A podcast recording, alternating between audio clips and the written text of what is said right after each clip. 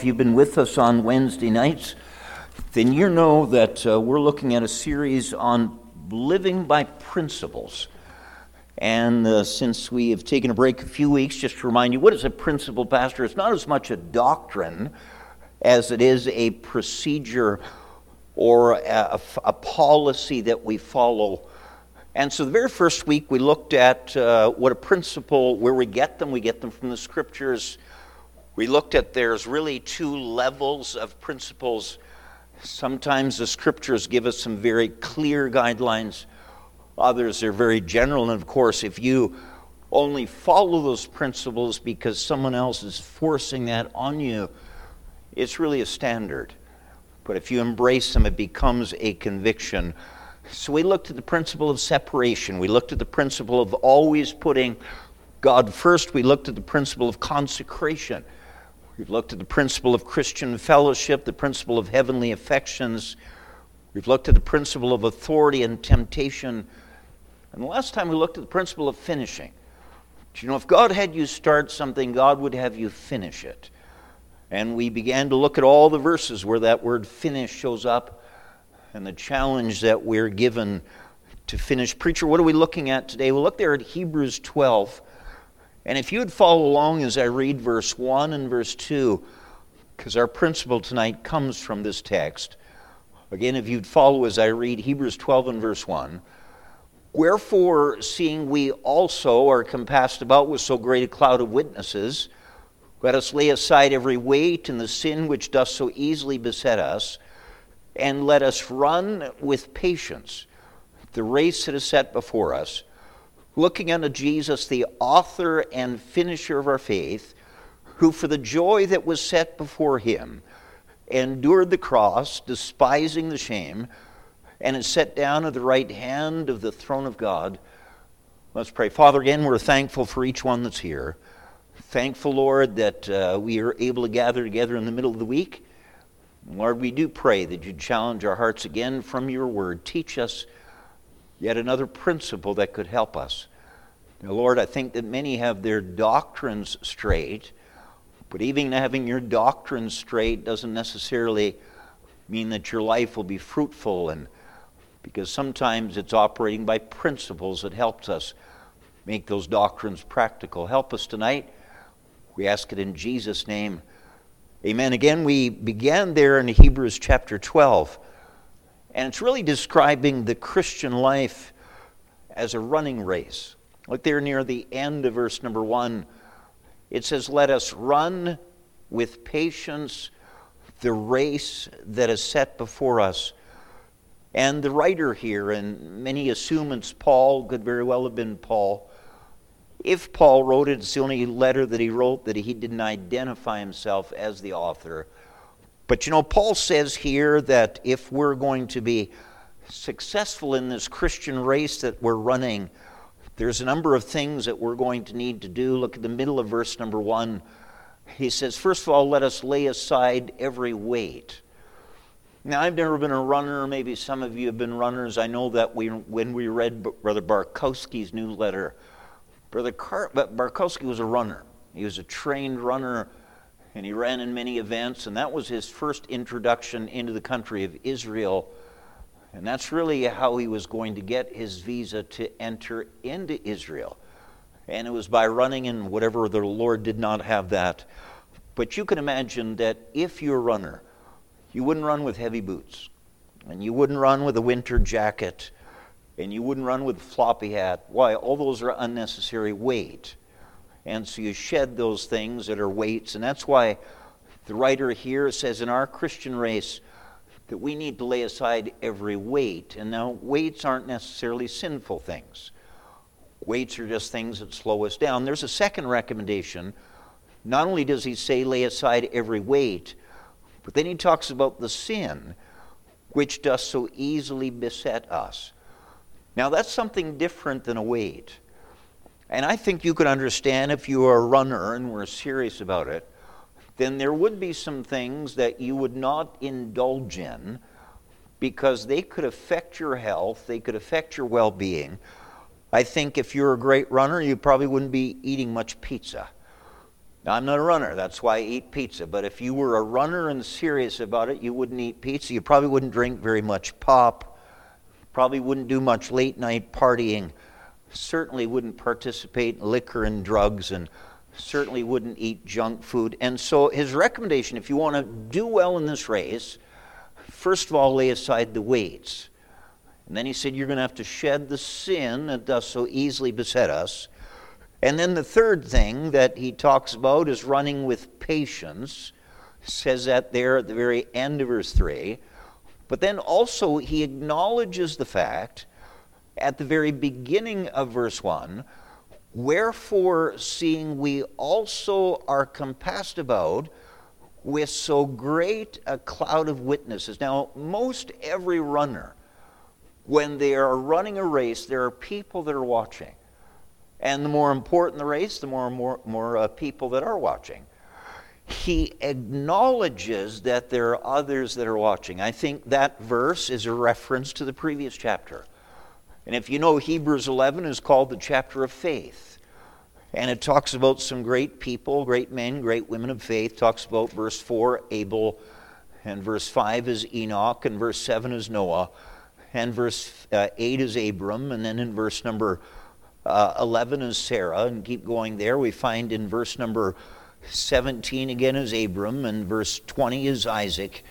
And so the whole chapter 11 is a listing of some people that have run before us. And they, for the most part, have done well in their race. Now he opens up chapter 12 and he says, Wherefore, seeing we also. So it's kind of like as we're running this Christian race, there are others that are watching us just as much as there were others that are watching all those in the Old Testament. I'm trying to word this very carefully. As much as he acknowledges that there are people that are watching, he says, if you're going to do well in your Christian race, you're not watching those others. You're not keeping your eyes on all those that are watching you. What are you watching? Well, look at verse 2, Hebrews 12 and verse 2 looking unto Jesus, the author and finisher of our faith. You know, this context is talking about concentration. If you're taking notes tonight, uh, we're looking at the principle of concentration. And so, again, if you're a good runner, you're going to lay aside the weights. If you're a good runner, you're going to set aside the sin that so often trips you up. If you're going to be a good runner, you're going to have to be patient. It's not, it's not a full race, the first 20 feet. You'll never make it that mile. If you're going to be a runner, you will acknowledge that there are people that are watching. But you're not watching them. You are concentrating on the end goal, and that end goal is the Lord Jesus Christ. Now, the word concentrate means to focus. And that word concentrate means to zero in on and give your full attention to. And isn't it true that uh, in many a Christian's life, they have gotten sidetracked in the race that God has given them because they've got their attention off of Jesus Christ and they've got their attention onto something else. And so, again, we're going to look this evening on the principle of concentration. I think that some of us have heard about a sport, and it's called, I don't know the right name, speed walking. Uh, does anyone know the official name for that? Is it speed walking? It is, okay. Now, if you've never seen it, it's pretty funny to see. Because it's people that are walking just as fast. Now, you can't run, you have to walk. And I think the temptation would be, you know, when someone's watching to pick up the pace, but I've watched just a few of them. And it's humored as they, they've got themselves in a rhythm, and they don't want to ever break that rhythm. And what would break that rhythm is if they tried to change from a fast walk to a run, or if they got their eyes off the goal and onto someone else. And so it's real funny, and, I, and my son knows more about it than I do. Maybe he has more interest in it than I do. But uh, I asked him and I said, Well, what if someone bumps into you? He said, You know what? You just keep your rhythm going. You just don't stop. Because if anything knocks you out of rhythm, you're toast because you can never get back. I mean, your, your body could be completely racked with pain to the point where your brain is saying, Stop you fool, stop. But he said, just by keeping that rhythm, you can make it to the end of that 12 mile uh, walk. And you know, just like that in this Christian race, you can't get sidetracked by other people. You just have to keep focused. And that's what he's saying. He's saying that uh, it's important that you have the right concentration. And you know, if they lose that focus on what they themselves are supposed to do, then their race is as good as over. I was reading a little bit of history about some races, and back in 1954, so that's a few years ago, it's almost 70 years ago, there was a race that took place in Vancouver called the Vancouver Empire Games. And apparently, in that year, it was the most anticipated of running races. This wasn't a walking fast race. And there were two contestants that the world had their eyes on. One of those contestants was from England. His name was Roger Bannister. And he had just recently, in a previous race, he had run a one mile in under four minutes. No one, no one had apparently done that before. That man, Roger Bannister, was from England. There was another man from Australia, John Landy. And shortly after Bannister beat the mile in less than a minute, Landy did the same thing. So both of these men were runners in this race at the Vancouver Empire Games. And after they each won their own preliminary heat so that they could qualify for that final race, they all gathered on that starting line, and all eyes were on Roger Bannister from England, and they were on John Landy from Australia. And Landy's strategy was to start with a fast pace because Bannister from England had the reputation that right near the end of the race, that man, uh, uh, Bannister, could break out in a furious run. And so, what Landy decided was if I push hard the beginning of the race, and if I push so hard that I make Bannister push himself harder than he normally would, he'll be too tired at the end of the race to do that breakout speed.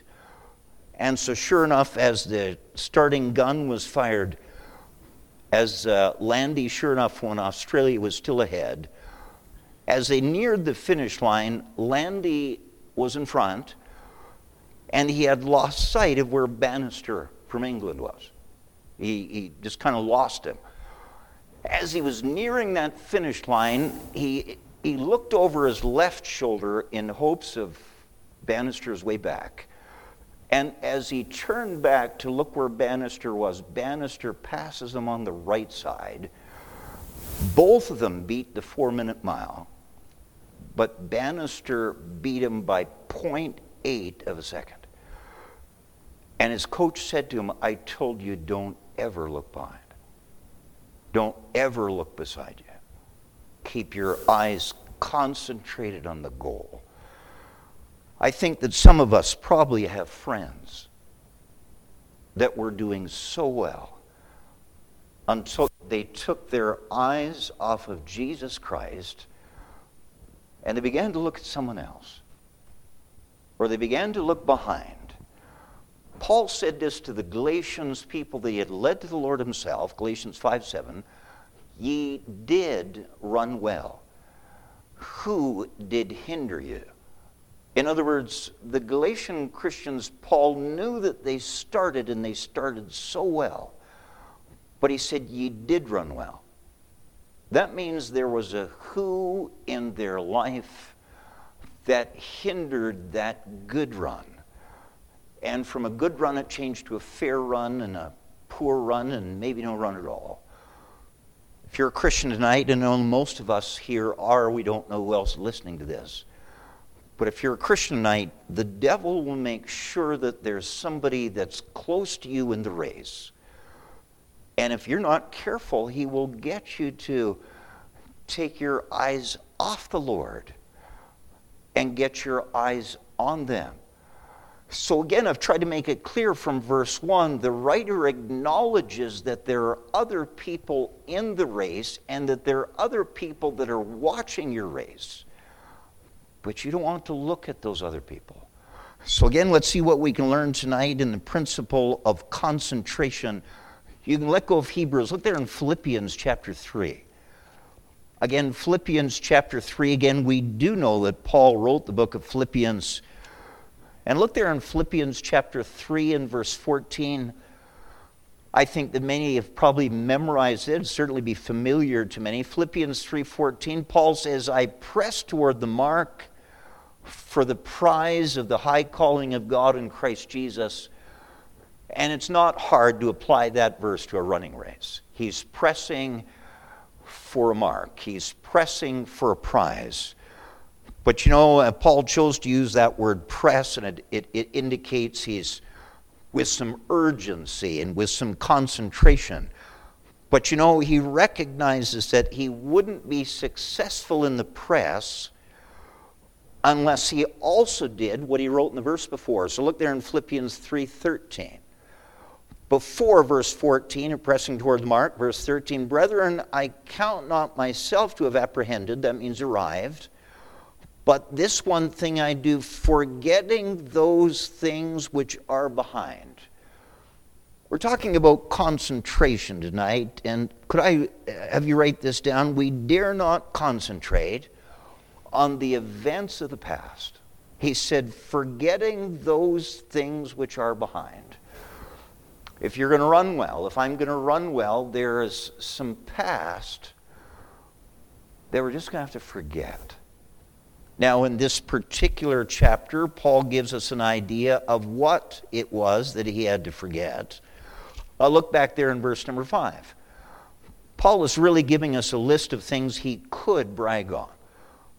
He's describing himself, uh, Philippians 3, verse 5. He says, Circumcised the eighth day, secondly, of the stock of Israel, third of the tribe of Benjamin, fourth in Hebrew of Hebrews Fifth thing is touching the law of Pharisee. Sixth thing concerning zeal, he was persecuting the church. And the seventh thing, touching the righteousness which is in the law, blameless. After giving that whole list of things that he could have bragged on, look what he says in verse number seven. But what things were gain to me, those I counted loss for Christ. So, if you've already written the first thing, we dare not concentrate on the events of the past, could I have you write down the fact that he had to forget his past achievements? Now, folks, we as a church, we could look back on some events in the history of this church that God has done some miraculous things. And we thank God for it. We wouldn't trade them away for anything. But you know, if you're going to run a successful race, you even have to put behind you the past achievements. Um, for you sports people, you know that this coming Sunday is the Super Bowl. When we were in Phoenix, uh, the big stadium for the Super Bowl is in Phoenix. It's, it's overwhelming. We didn't go to it, we drove by it. It's huge. And there are two teams that you probably know are playing. And uh, do you know that neither of those teams, though they've obviously had some victories that have brought them to this coming Sunday's game, do you know when they march out, run out onto that field? They're not going to spend any time thinking about the victories of the past. Is that fair? They've got to fight now. They've got a game now. And may I say to you that there are some Christians who are only living in the past. All they're talking about is what they once did, what they once were part of, what God once blessed. And may I say to you in this business of we dare not concentrate on the events of the past, we're going to have to put behind us the past achievements. Now, Paul says, I could have bragged on this list of verse 5 and verse 6. If you paid close attention, I itemized them as seven things that Paul could say of himself. But I want you to look real close because we're going to look at that list again. I want you to look which of these seven he really couldn't take credit for. Look at it. Circumcised the eighth day. He didn't do that. Is that fair? He couldn't brag on that. Look at the second one. Of the stock of Israel, uh, it, it wasn't up to him to be born a Jew, so he couldn't really brag on that. Third one of the tribe of Benjamin, it wasn't his choice in which tribe he was born into. Look at the fourth one, a Hebrew of Hebrews. None of those first four could he brag on. He might have had something to toot about in the next one as touching the law of Pharisee. That he did do that. Six, concerning zeal, persecuting the church. He did that. Seventh, touching the righteousness which is in law blameless. I'll agree to you or with you that the last three he might have had some claim on, but not the first four. And folks, we need to be careful. Some of the things, if we're not careful, that we would like to brag on, we can't even take credit for it. You can't take credit for your height or your beauty.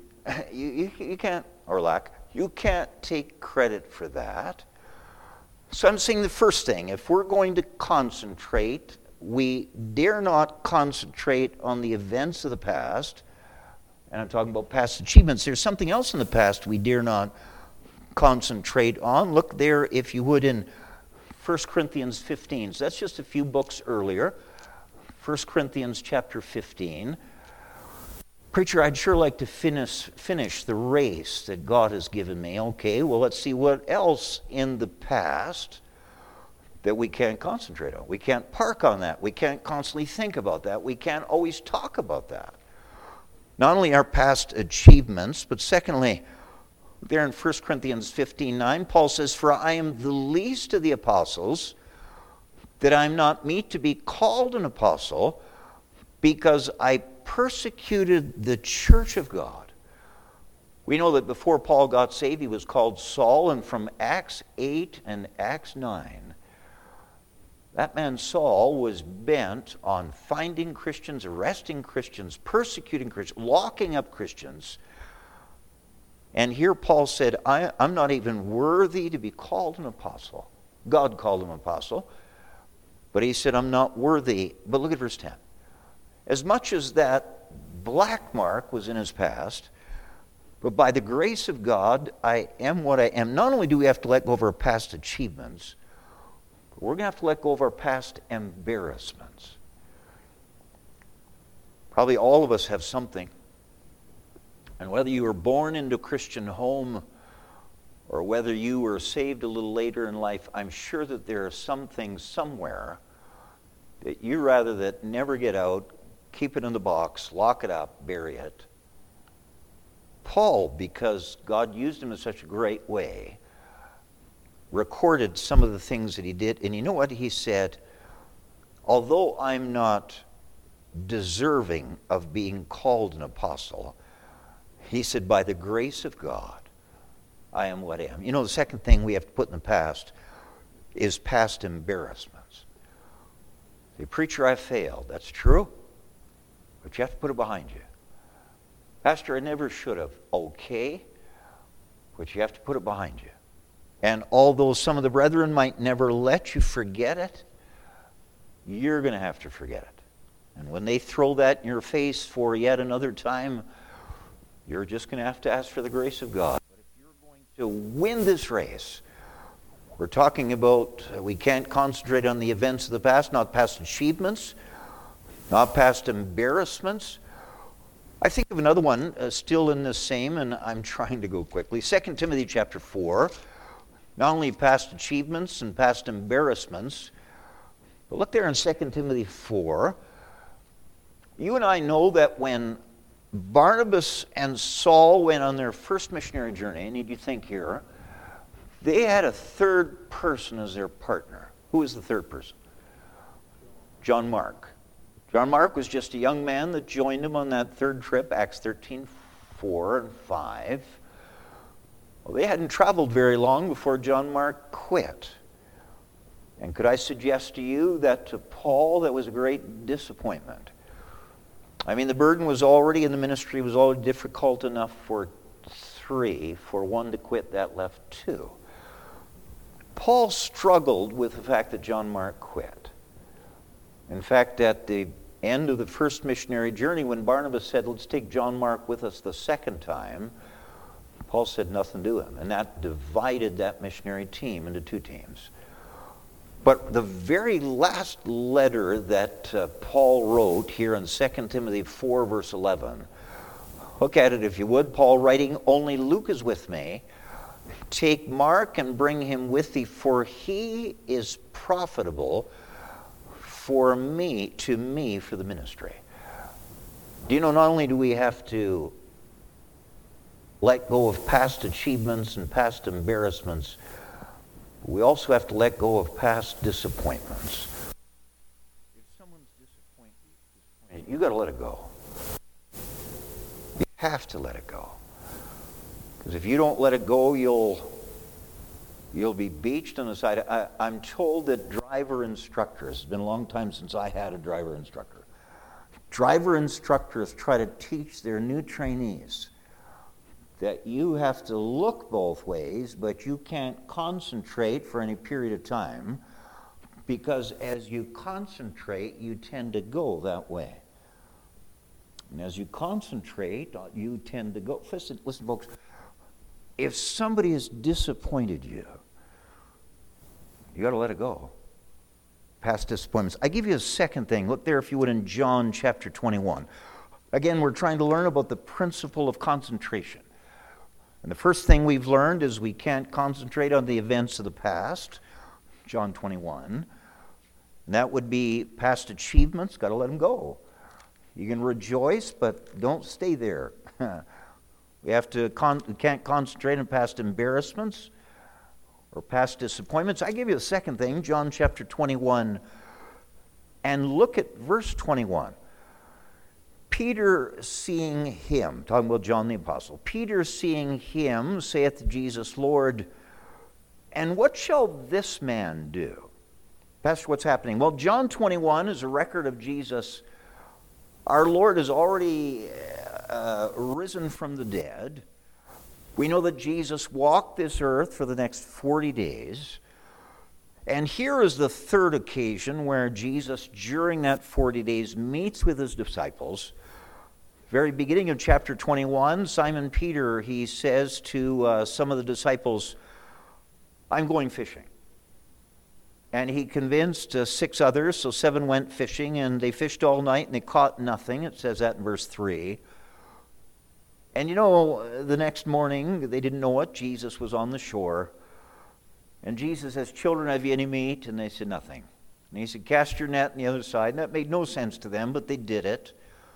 And they got such a draw of fishes. There was 153 fishes in that net. And they hauled it to shore only to realize it's Jesus. And he has breakfast made by a fire and after they ate that breakfast, Jesus turns to Peter. And we don't have time, but Jesus says to Peter, Peter, do you love me? Peter says, Sure, Lord. Jesus asks the second time, Peter, do you love me? Yes, Lord. Yes, the third time, Peter, do you love me? And each time, Peter, I guess, is getting more and more red and, and embarrassed at the attention and the focus of everybody on him.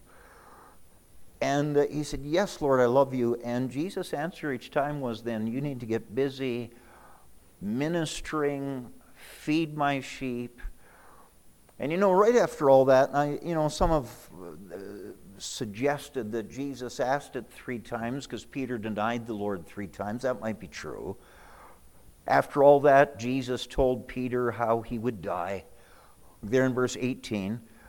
Jesus says to Peter, Verily, verily, I say unto you, when thou wast young, thou girdest thyself, and walkest whither thou wouldest, but when thou shalt be old, thou shalt stretch forth thy hands, and another shall gird thee, and carry thee whither thou wouldest not. What did he mean by that? Verse 19. This spake he, signifying by what death he should glorify God. And when he had spoken this, he saith unto him, Follow me. So Jesus kind of gave Peter a heads up that he was going to die later in life. And in that death, he would stretch his hands out. And his secular history tells us that Peter was crucified. And after all of that attention on Peter, now we pick up the verse there in verse number uh, 21. Uh, start in verse 20. Then Peter, turning about, seeth the disciple whom Jesus loved, that's John, falling, which also leaned on his breast at supper, and saith, Lord, which is he that betrayed thee? Verse 21 Peter, seeing him, seeing John, saith to Jesus, Lord, and what shall this man do? Now, uh, follow me so far. In this principle of concentration, you can't concentrate on the events of the past. You have to let it go. Be they good things, be they bad things, be they embarrassing things, be they disappoint, you have to let it go. But here in the second thing, Peter in his race, he starts concentrating on John. And he said, Lord, what's, what's going to happen with him? What's your plan with him? Look at Jesus' answer to that in verse 22. Jesus saith unto him, If I will that he, John, tarry till I come, what is that to thee, Peter? Follow thou me. Do you know the second thing? If you're taking notes, we dare not concentrate on everything else of the present. You want to run a race? You can't keep your eyes on the person next to you. They might be running a great race, they might have quit their race.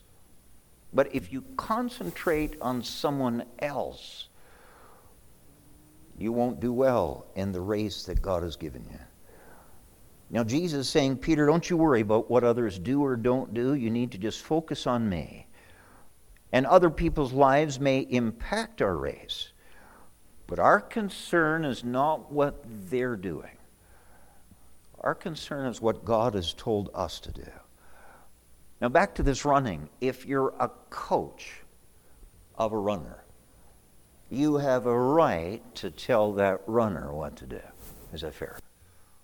if you are a sponsor for a runner, in other words, you're paying all the expenses, you have a right to tell that runner what you think they should do. But if you're just another runner in the race, could I say it nicely? It's really none of your business. And far too many times, good time is spent telling some other Christian in another lane what they're supposed to do.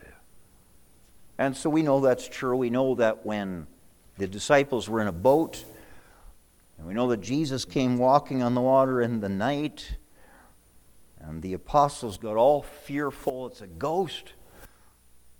But Peter realized it was Jesus.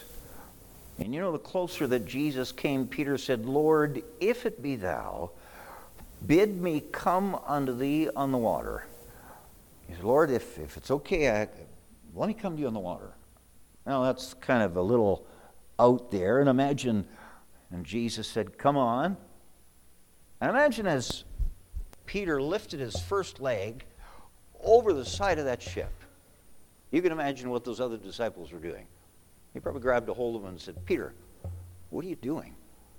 You can't do that. Peter knew God had told him to do it. And so Peter had to set aside the voices that were trying to tell him not to do what God told them to do. Again, we're talking about concentrating.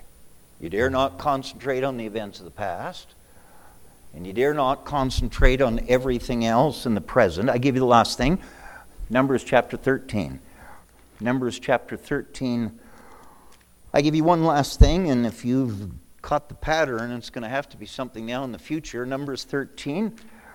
Say, preacher, I'd like to run my race. To run it, you're going to have to concentrate. Can't be focused on the past, can't even be focused on others in the present. But look there in Numbers 13, verse 27. Numbers chapter 13 and verse 27, we read, And they told him and said, We came unto the land whither thou sentest us, And surely it floweth with milk and honey, and this is the fruit of it. Preacher, what's going on? You know that Israel was on the southern perimeter, perimeter of the promised land. It had already been a year that passed since they got out of Egypt, and they went by Mount Sinai and got the commandments and the tabernacle plans, and now they've come to that southern border of Canaan, the promised land. The people said to Moses, We'd like to send in some spies first. We find that Deuteronomy 1. So Moses says to God, They want to send spies. God says, Okay, let them go. I just soon they take it. But send the spies in. We know the 12 spies went in for 40 days. Verse 27 is their report when they came back. We came unto the land whither thou sentest us, and surely it floweth with milk and honey, and is the fruit of it. Nevertheless, ten of them said this The people be strong that dwell in the land, and the cities are walled and very great. And moreover, we saw the children of Anak there. We know the story. Ten of them said, We can't go. Walls are too high, giants are too big. We just can't. We know that uh, as much as they tried to discourage the people, two of those 12, Joshua and Caleb, a completely different report. There, if you would, in chapter number 14 and verse number 6. And Joshua the son of Nun and Caleb the son of Jephunneh, which were of them that searched the land, rent their clothes. And they spake unto all the company of the children of Israel, saying, The land which we passed through to search it it is an exceeding good land. If the Lord delight in us, then he will bring us into this land and give it us a land which floweth with milk and honey. Only rebel not uh, ye against the Lord, neither fear ye the people of the land, for they are bread for us. Their defense is departed from them. And Lord is with us, fear them not. Do you know the third thing, if you'd write it down? We dare not concentrate on the Everests, that's a mountain the Everests of the future. Those 10 spies, they were convinced that before them was an obstacle that was too big to overcome. The biggest mountain that there is is Mount Everest, and sometimes Christians that have run well all of a sudden get to focusing on what God has allowed before them and just like the 10 spies, they say we can't. And folks, every year, as it's true in these last few years, every year we have faced things that we've never faced before. And how easy it would be to say, that's it, we're done. But as these two, they said, and the key is verse 8, uh, Numbers 14 8. If the Lord delight in us. And, folks, that's the focus. No matter what anyone else is doing, no matter what the failures or the uh, achievements, no matter what anyone else is saying, again, you can't. And regardless of what ahead of us, if the Lord delight in us, that's concentration. Maybe this week, this month, this year, you will have more voices that will say you can't. You've got to concentrate on the one that says, With me you can. Let's pray. Father, we thank you for this principle. And Lord, many of us know of those that, as Paul said in Galatians 5 7, they did run well, but someone hindered them. And Lord, uh, they made the mistake of letting somebody else steal their concentration. Lord, I pray that you'd help us to be focused.